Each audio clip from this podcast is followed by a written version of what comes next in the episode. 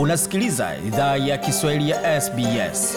Pata taarifa zaidi kupitia sbs.com.au mkwaju swahili. na mwendelea kuisikiza idhaa ya Kiswahili ya SBS ukiwa na migode ya migerano katika studio zetu za SBS, tukialetea makala haya moja kwa moja kwenye tovuti yetu vilevile, anwani ambayo ni sbs.com.au mkwaju swahili. Pia makala wazo kuyapata kwenye ukurasa wetu wa Facebook, anwani ni facebook.com mkwaju SBS swahili, na iwapo ungependa kuwasiliana nasi kwa barua pepe, anwani ni swahili.program at sbs.com.au. Kwa sasa tuelekee moja kwa moja katika suala zima la viza za kuja hapa nchini Australia. Kuna aina tofauti za viza, lakini ile ambayo tutakayozungumzia kwa leo ni viza ambayo inawahusu yatima. Je, viza hiyo ikoje? Inatumikaje na unaweza ukaipata vipi?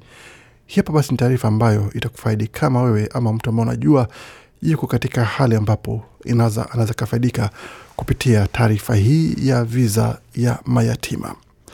Viza ya jamaa wa yatima kwa kimombo subclass 117 ni moja ya chaguzi kadhaa za viza kwa wahamiaji ambao wangependa ingia nchini Australia. Makala haya ya mwongozo wa makazi yanachunguza anayestahiki kuomba viza ya jamaa wa yatima. Kama viza nyingine yeyote ya Australia, viza ya jamaa wa yatima ni ina masharti maalum ambayo lazima yatimizwe. Viza hiyo inamruhusu mtoto kuja Australia kuishi na jamaa wake kama wazazi wake wamefariki, kama hawezi jimudu au kama hawawezi patikana. Mohamed Reza Azimi ni wakala wa uhamiaji katika kampuni ya Shada Migration and Education Services mjini Sydney. Hapa ana maelezo zaidi. Orphan Relative Visa Subclass 117 is designed for those overseas children under the age Anasema viza ya jamaa wa yatima imeundwa kwa watoto ambao wako ng'ambo, wenye umri wa chini ya miaka 18 ambao wazazi wao wamefariki au hawawezi walea au wazazi wao wamepoteza wamepotea, na mtoto huyo ana nia ya kuja Australia kuishi na jamaa wake.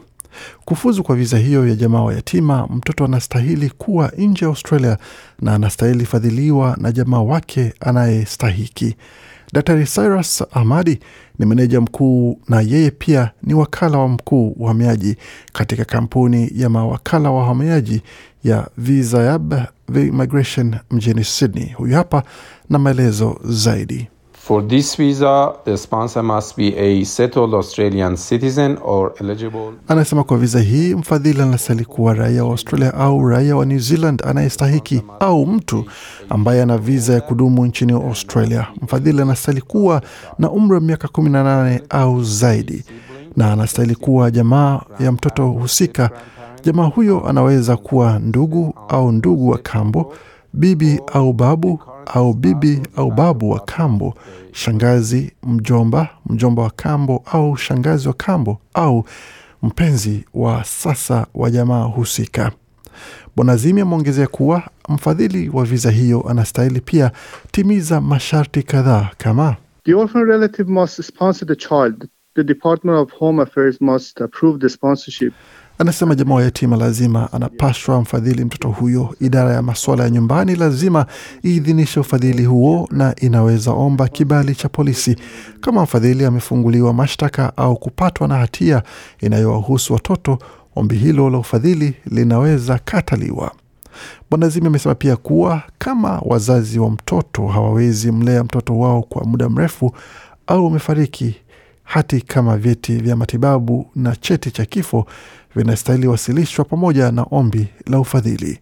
Bwana Zimi tena If the parents are incarcerated, relevant documents such as court verdicts anasema kama wazazi wamefungwa jela, hati kama hukumu ya mahakama lazima itolewe. Kama wazazi wamepotea, hati rasmi zinazoonyesha muda ambao wamepotea au juhudi zilizofanywa kuwatafuta wazazi hao lazima ziwasilishwe kwa idara husika.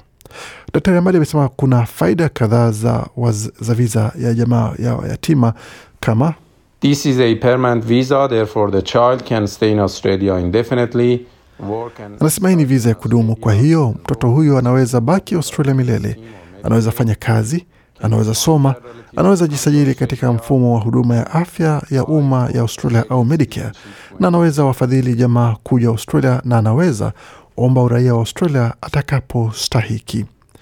Rachel Omoswecho ana asili ya Ghana. Alihamia nchini Australia mnamo mwaka 2016 kupitia viza ya jamaa wa yatima. Rachel amesema mamake alipatwa na ugonjwa wa skizofrenia na alikuwa na changamoto zingine za kiafya. Kwa hiyo Rachel alikuwa chini ya ulezi wa bibi yake. Hata kama babake mzazi alikuwa hai, Rachel amesema hakuhusika sana katika malezi yake. Rachel alikabiliwa na matatizo mengi zaidi baada ya bibi yake kufariki. Huyu hapa na maelezo zaidi. It just got to the time where it was just me and my siblings just trying to, you know, fight through life. Anasema ilifika wakati ambapo ilikuwa tu mimi na ndugu zangu tukijaribu kuishi tu. Tulikuwa tukiishi siku kwa siku, tukipigania tutakachokula na kitakachofanyika siku inayofuata, Birecho alisema. Rachel ana kakake wanne. Kakake mkubwa amekuwa akiishi Australia tangu alipokuwa mchanga sana. Mamake alipofariki katika mwaka 2015, kaka ya Rachel aliomba viza jamaa wa yatima kwa niaba ya Rachel na kakake mdogo ili waishi naye Australia. Rachel aliwasili Australia pamoja na kakake mwezi wa Juni mwaka 2016. Anakumbuka vizuri siku alipowasili katika uwanja wa ndege kama anavyofafanua hapa. Oh, And um, different environments, to be honest. Anasema ilikuwa hisia nzuri sana, na kusema kweli, mazingira tofauti. Nakumbuka nilikuwa katika uwanja wa ndege na mtu mmoja aliniambia, kwa nini umekuja Australia? Nakumbuka sikuweza jieleza kwa sababu wakati huo Kiingereza changu hakikuwa kizuri. Kwa sasa ni kizuri zaidi. Nilijiuliza, je, watanirudisha kama sijibu hilo swali? Kisha mwanaume huyo akasema, karibu Australia. Kuanzia wakati huo nilikuwa katika mazingira mapya yenye ukaribisho. Rachel amepokea uraia wake wa Australia hivi karibuni na kwa sasa anasoma na kufanya kazi. Kwa taarifa zaidi kuhusu viza za Australia, tembelea tovuti ya idara ya maswala nyumbani kwenye tovuti hii www.homeaffairs.gov.au. Tutumai kwamba kupitia taarifa hii umepata uelewa zaidi kuhusu aina hiyo ya viza ya mayatima pamoja na kuweza kupata anwani ambako unaweza ukapata maelezo zaidi kuhusu viza zingine za kuja hapa nchini Australia, iwapo wewe ama watu ambao unajua wangependa kuja hapa nchini Australia. Makala haya yanaandaliwa na waandishi wetu Peyman Jamali pamoja na Gode Migerano. Kwa makala mengine mengi zaidi kama haya na yale tuliopeperusha hapo kabla, unaweza ukapata kwenye tovuti yetu, anwani ambayo ni sbs.com.au mkwaju Swahili. Waendelea kusikia idhaa ya Kiswahili ya SBS. Je, unataka kusikiliza taarifa zingine kama hizi? Sikiliza zilizorekodiwa kwenye Apple, Google, Spotify au popote pale unapozipata.